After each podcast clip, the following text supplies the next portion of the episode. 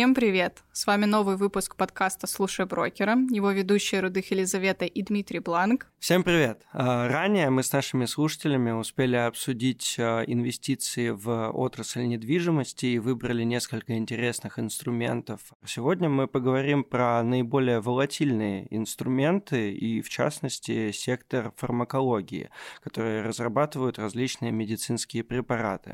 И сегодня у нас в гостях Рами Зайцман, инвестиционный консультант и самый популярный среди малоизвестных блогеров в финансовом секторе.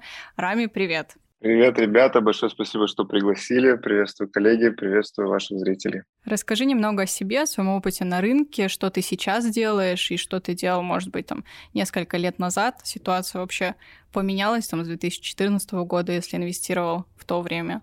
Я инвестировал с 2008 и несколько кризисов прошел, и в текущей ситуации я жестко паникую, потому что у нас появились такие события, которые мы не могли предсказать вообще никогда, такие события, про которые мы говорили, да нет, нет, такого не будет.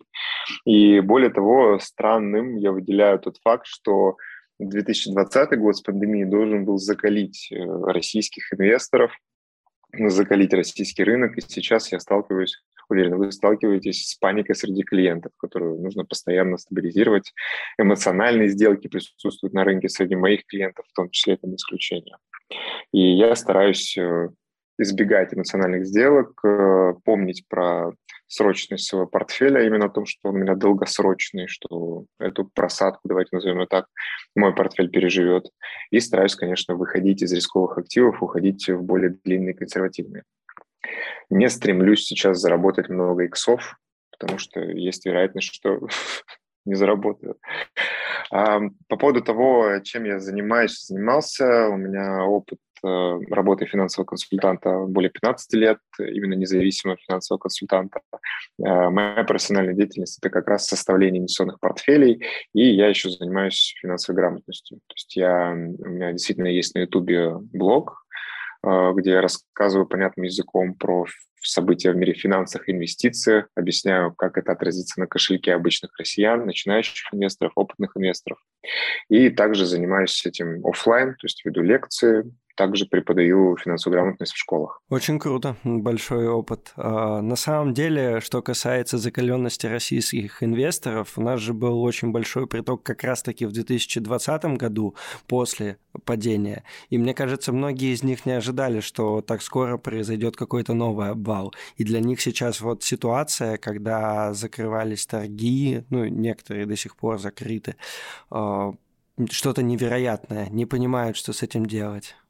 И это может привести к, эм, к новому потоку вот этих вот инвесторов, которые были в 2008-2009, с которыми мы потом работали, 10 10 11 и так далее, которые говорили, ваш фондовый рынок – это все просто казино, там вообще все куплено, я вон пифы купил в 2008 году, и в девятом там все, денег не осталось, я больше никогда туда не зайду. И в этом плане решение ЦБ, принятое по, по повышению ключевой ставки, на мой взгляд, является весьма адекватным, нужным, потому что люди хотя бы свои деньги, которые пытаются вытащить из фондового рынка, либо снять со счетов, они будут размещать под высокие ставки на вклады. Что скажешь про фармацевтическую отрасль? То есть это такой сектор, который достаточно был на хайпе в, во время пандемии. То есть все покупали компании там Pfizer, Moderna, очень сильно прокатились на них и, в принципе, вышли в плюс. А сейчас этот хайп, он уже стал меньше. То есть как ты считаешь, вообще стоит э, инвестировать в эти компании или уже нет? Медицинский сектор, он растет исключительно на своих э, новых разработках, Э, на прорывных каких-то мероприятиях, э, на новостях в том числе. Но если говорить про медицинский сектор, стоит скорее начать с того, что он сам по себе является защитным, так как многие компании производят необходимые для жизни лекарства, а значит и спрос на них будет стабильным. Помимо этого, э, расчеты количества пожилого населения сказываются на этом секторе, а вместе с ним и рост потребления лекарств. Если говорить про медицинский сектор, ну, стоит отметить, что в этом секторе много различных компаний, многие из них имеют разный профиль риска, от консервативного до ультрарискового. И этот профиль может меняться в зависимости от их деятельности. Я приведу пример. А, компания Pfizer, которая уже была вами озвучена, она входила в индекс Dow Jones в прошлом году, в этом году вместо нее находится Johnson Johnson. Ну, казалось бы, ничего плохого с Pfizer не случилось, но, видимо, компания Johnson Johnson показывает большую, ну, более высокую капитализацию, больше интерес у инвесторов, э, не на фондовом рынке, а именно у инвесторов, которые э, извините за, за тавтологию, именно инвестируют в развитие компании. Это те институциональные инвесторы, которые напрямую переводят деньги на новые проекты, на разработки и так далее. Примерами подобных компаний являются а именно э, рисковых. Примерами рисковых компаний являются молодые и убыточные фармацевтические компании, оценки которых могут быть все-таки большими, как и их перспективы. Но на текущий момент многие из них не имеют даже выручку и находятся на стадии разработок и одобрения препаратов. Если говорить о медицинском секторе в целом, э, я бы разделил его на несколько частей. Это медицинские услуги, лекарственные препараты, медицинское оборудование, принадлежности и дистрибуция, медицинские учреждения, современное оборудование, технологии и биотехнологии медицинские исследования. А, я в нашем с вами диалоге услышал, что вы в том числе рассматриваете медицинский сектор именно российский. Вот я лично его не рассматриваю вообще. Все популярные, мягкие, эффективные лекарства, вакцины, начиная от э, годовалого возраста, да, заканчивая там пожилыми людьми и весь срок жизни, являются иностранным препаратом. Есть э, мнение врача, например, к которому мы обращаемся с моим ребенком для того, чтобы поставить обязательную вакцину. И он говорит, вот есть вот этот препарат, и будут такие вот последствия, а есть вот этот препарат, и вот будут такие. И мы выбираем иностранный. Потому что, по словам врача, э, ребенок перенесет его легче. У нас нет такого, э, такой предвзятости, что если российское, значит плохое. На самом деле я сам использую, э, там, ну, например, извините, что в это углубляемся, я астматик, и у меня ингалятор отечественного производителя. Но если глубже копнуть, то там есть какие-то определенные ингредиенты иностранные. А есть исключительно иностранные производители, которые у нас не продаются. Также вот я занимаюсь спортом, занимаюсь бегом.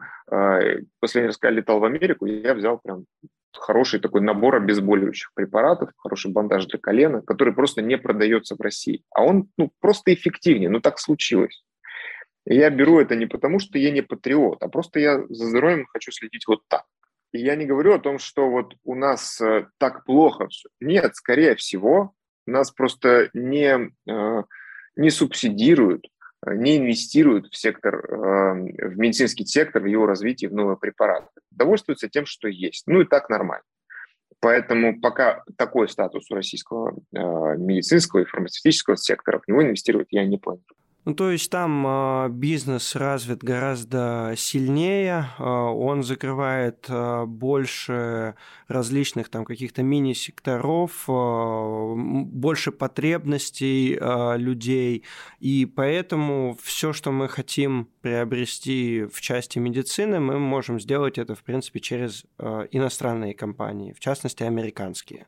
Конечно, ну, если покупать бумаги из этого сектора, необходимо определить для себя уровень приемлемого риска, потому что, как я уже сказал, существуют компании там, консервативные, компании э, высокорисковые. Э, уже на этом этапе могут отсеяться именно высокорисковые компании. Если же аппетиты к рискам значительные, можно рассмотреть молодые фармацевтические компании со слабо диверсифицированным бизнесом или бизнесом, основанным на разработке одного конкретного препарата. Чем выше риски инвестирования э, в компанию, тем выше потенциальная доходность. Это обычные рыночные условия. Еще стоит обратить внимание на текущие рыночные тенденции, вероятность повышения ставки ФРС США, переход инвесторов к стоимостному инвестированию. Негативом для отдельных компаний из медицинского сектора будет повышение ставки ФРС, так как многие компании с высокой долговой нагрузкой э, просто не смогут получать дешевые кредиты, а платежи и переплаты будут расти. Вместе с этим из-за повышения ставки произойдет и перерасчет инвестиционных моделей, тоже, что может привести к падению стоимости бумаг и снижению апсайдов. А вот переход инвесторов к стоимостному инвестированию является все-таки позитивом для сектора, так как крупные компании с устойчивым бизнесом сейчас сильно недооценены и не пользуются большой популярностью среди инвесторов. Дивидендные выплаты также могут служить дополнительным индикатором качества компаний, что, ну, так как это говорит о высокой уверенности менеджмента в будущих показателях. И, кстати, э, вот этот факт дивидендных выплат медицинского сектора – это единственный, э, лично по моему субъективному мнению, позитивный момент именно выплаты дивидендов. Обычно там в своих консультациях, да и вообще мое видение рынка, оно заключается в том, что я игнорирую э, факт дивидендных выплат. Лично для меня как финансового консультанта, дивидендная стратегия абсолютно не является некой там, существенной, либо там, в долгосрочности, в долгом сроке положительной. Потому что я всегда задаюсь одним вопросом.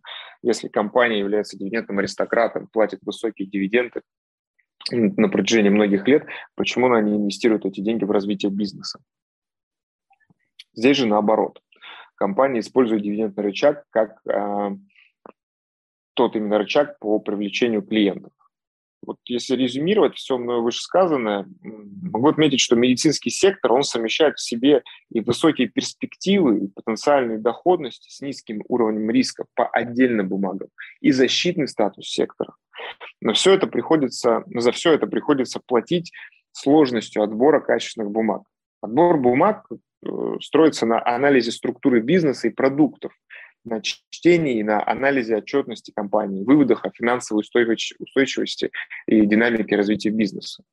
Ну, это, кстати, очень важный момент ты затронул насчет ставки ФРС, потому что действительно а, тоже очень много читала насчет того, что компании фармацевтики, когда испытывают какую-то там вакцину, да, либо новый препарат, а, они используют, в частности, финансирование там внешнее, да, то есть это какие-то могут быть заемные денежные средства и так далее, и в случае там положительного исхода этот препарат уже запускается, и, собственно, а, компания получает прибыль, возвращает а, заемные денежные средства и так далее.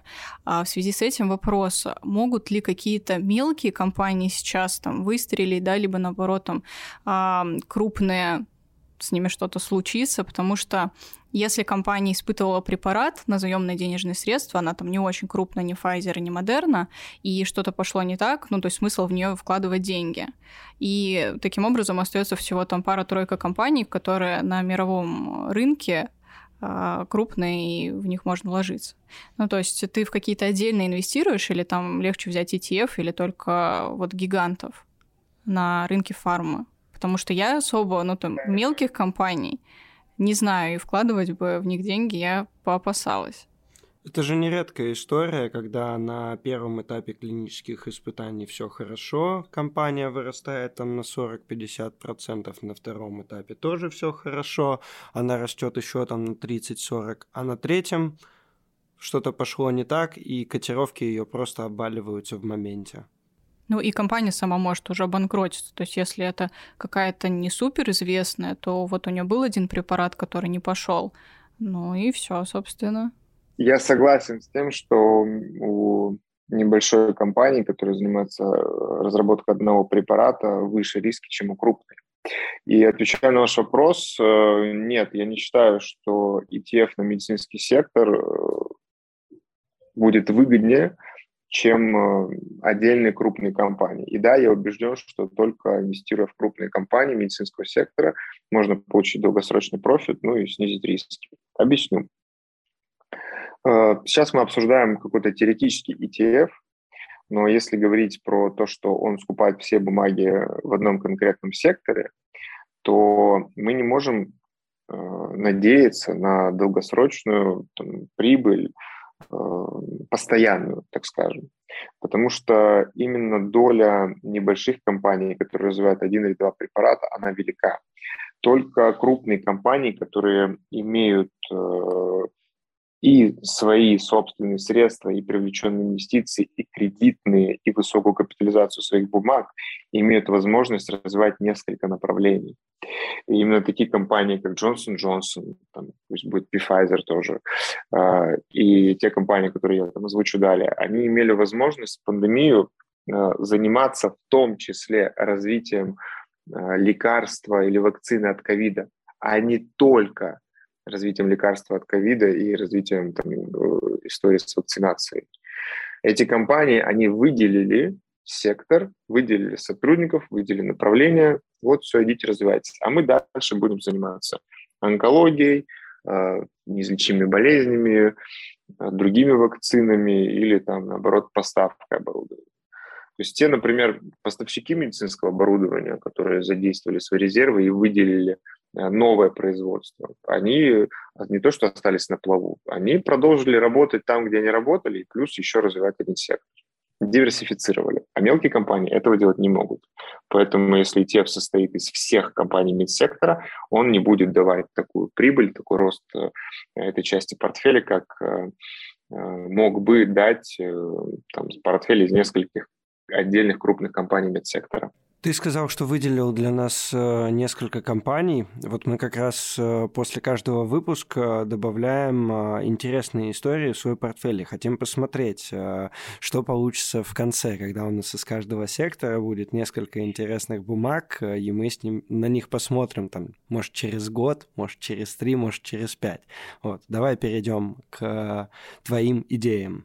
На самом деле это очень классный момент, потому что сейчас рынок в просадке, и я думаю, что через год точно озвученные на бумаге будут в плюсе, поэтому круто, хорошо. А первая компания AbbVie – это компания, которая отсоединилась от Abbott Laboratories в, там, в 2010-х каком-то году. А, э, компания разрабатывает препараты и методы лечения пациентов с возрастными заболеваниями, лечат различные формы рака и нейродегенерацию, чтобы это не значило. Э, классический анализ подразумевает разбор по фундаментальному, техническому анализу, поэтому по фундаменталу растут активы, обязательства составляют 90% от активов. И с учетом денежных средств на балансе компании чистый долг составляет 82%. Выручка стабильно растет э, год от года, прибыль имеет восходящий тренд. Компания имеет высокие показатели рентабельности и маржинальности. По мультипликаторам оценивается справедливо. Же компания э, стабильно платит, наращивает дивиденды. Э, текущая дивидендная доходность 3,8%. Сказать про технический анализ нужно обязательно, но, конечно, жаль, что мы не покажем график, поэтому какой-то уровень я не покажу. Но, грубо говоря, мы можем э, выделить глобальный восходящий тренд. Недавно, вот если посмотреть на график, опять же, э, был э, отбой от трендовой линии локального восходящего тренда, это бычий сигнал я там на графике вижу, я начертил, что ожидаю пробой наклона и выход из консолидации. Это тоже бычий сигнал.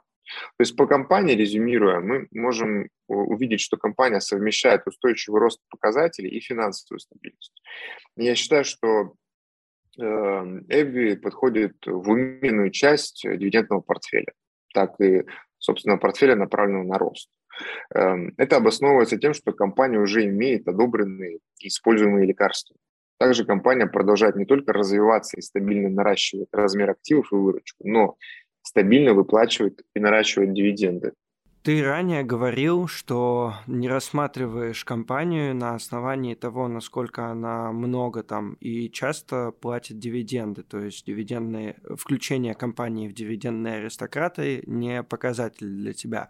Но сейчас ты делаешь на этом а, ос- особенный акцент. А, почему? Верно, ты заметил, но я уточнил, что для меня э, выплата дивидендов не является э, фактором выбора компании, за исключением медицинского сектора, потому что в данном случае э, компании из этого сектора используют все рычаги для привлечения инвестиций, потому что в какой-то момент нужны деньги на новое оборудование, на новые разработки, и выплаты дивидендов здесь, ну, с моей стороны, считается.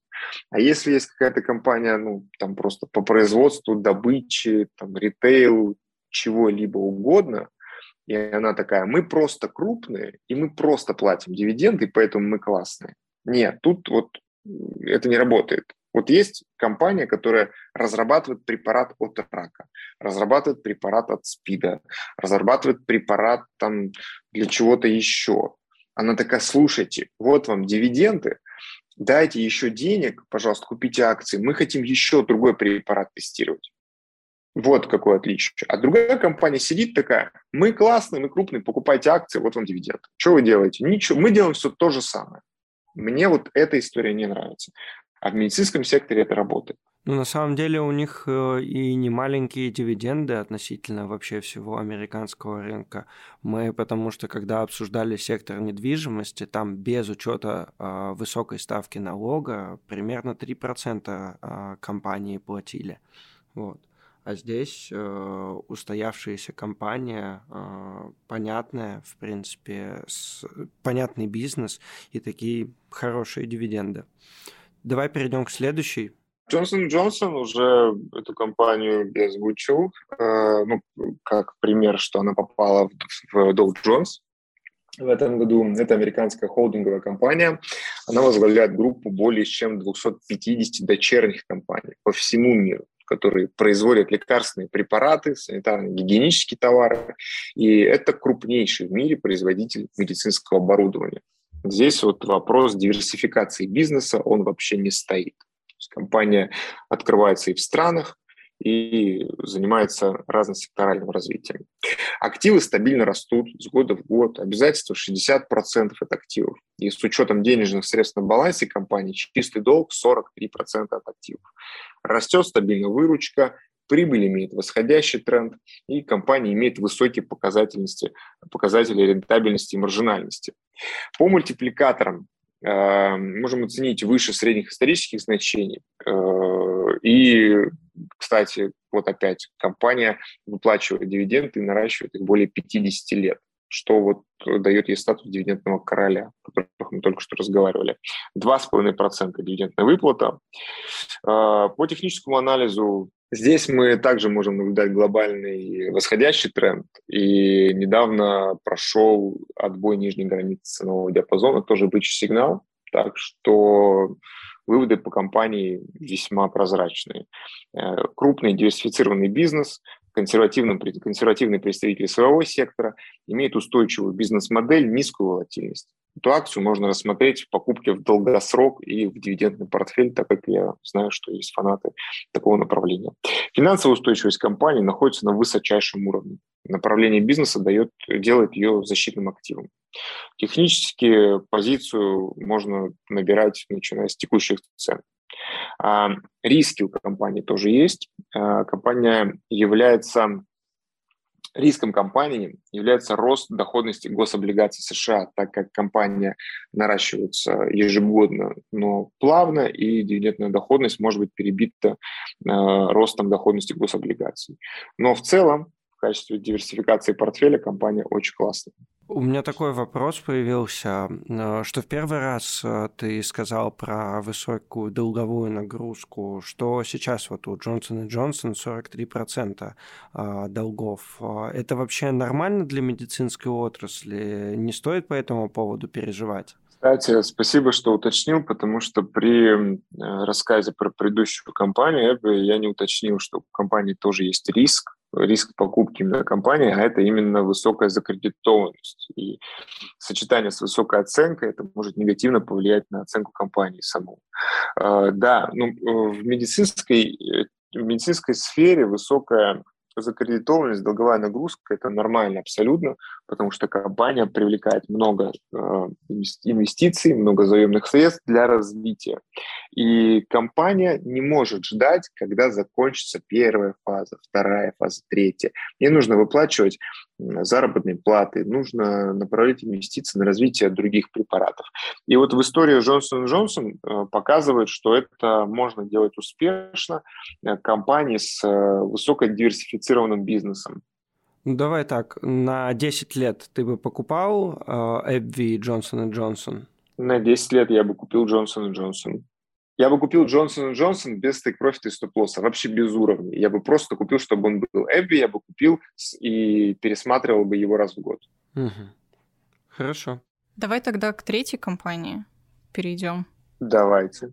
Есть э, прекрасная датская фармацевтическая компания Novo Nordisk. Она является одним из лидеров в области фармацевтики, фармацевтической продукции и услуг, в частности, в области лечения сахарного диабета. А датскую компанию где можно купить? А, к большому сожалению, на Санкт-Петербургской бирже она не представлена. Покупка возможна только напрямую на американских биржах. Со статусом квал-инвестора. Небольшая ремарка. Естественно. Но в чем прелесть этой компании? Активы стабильно растут. Обязательства 63% от активов. С учетом денежных средств на балансе чистый долг 54%. Это чуть больше, чем у Johnson Johnson, чуть меньше, чем у Эбби. И стабильно растущая выручка и стабильно растущая и даже э, имеющая восходящий тренд прибыль. Компания имеет очень высокие показатели рентабельности, маржинальности, по мультипликаторам оценивается выше средних рыночных значений. По техническому анализу глобальный восходящий тренд. Э, после обновления исторических максимумов цена в локальном нисходящем тренде с устойчивой верхней границей. То есть это как раз-таки э, хороший уровень для покупки на долгосрок. Э, компания имеет быстрорастущий диверсифицированный бизнес с большим пакетом препаратов, что позволяет ей иметь преимущество перед конкурентами. Данная компания подходит в портфель с умеренным риском, направленный на рост стоимости или дивидендную доходность. Финансовая устойчивость, высокая эффективность э, позволяют э, отнести ее к защитным активам и рассчитывать на высокую доходность в будущем. Но есть высокая рыночная оценка, локальный нисходящий тренд на графике говорят о том, что покупка акций сейчас немного преждевременно. Лучше дождаться все-таки более четких разворотных сигналов, потому что если купить сейчас, можно попасть на небольшую просадку. Ну, то есть ее интересно брать на долгосрок, но стоит э, посмотреть э, оптимальную точку входа, правильно? Да, верно. На долгий срок это на какой? Тоже 10 лет мы берем? Э, от 5 нужно смотреть. Здесь тоже точно так же я пересматривал бы каждый год. Ну, то есть, прям уверенно в наш портфель мы добавляем только Джонсон и Джонсон. Абви и Novo Nordisk э, мы посмотрим, подумаем, примем решение, э, брать ли их на 10 лет, либо брать и пересматривать там каждый год. Верно? Да, да, именно так. Рами, спасибо большое за анализ по ценным бумагам. Э, мы обязательно добавим некоторые из них в портфель, а может быть даже все, проконсультировавшись также с нашими специалистами, аналитиками. Хотим напомнить слушателям, что вы можете писать в комментариях ваши вопросы а, относительно этой отрасли или других каких-то, которые мы могли бы разобрать в следующих выпусках подкаста. Поэтому пишите, ставьте лайки, комментарии, ну и так далее. Рами, спасибо большое и всем пока. Рами, спасибо, всем пока. Коллеги, большое спасибо, что пригласили. Мне было приятно быть на этой встрече. Желаю вам успешных торгов. Материалы, представленные в данном выпуске, не являются индивидуальной инвестиционной рекомендацией. Финансовые инструменты либо операции, упомянутые в данном материале, могут не подходить вам, не соответствовать вашему инвестиционному профилю. ООО «Компания БКС» не несет ответственности за возможные убытки инвестора в случае совершения операций либо инвестирования в финансовые инструменты, упомянутые в данном материале. Акции, облигации, деньги, купоны.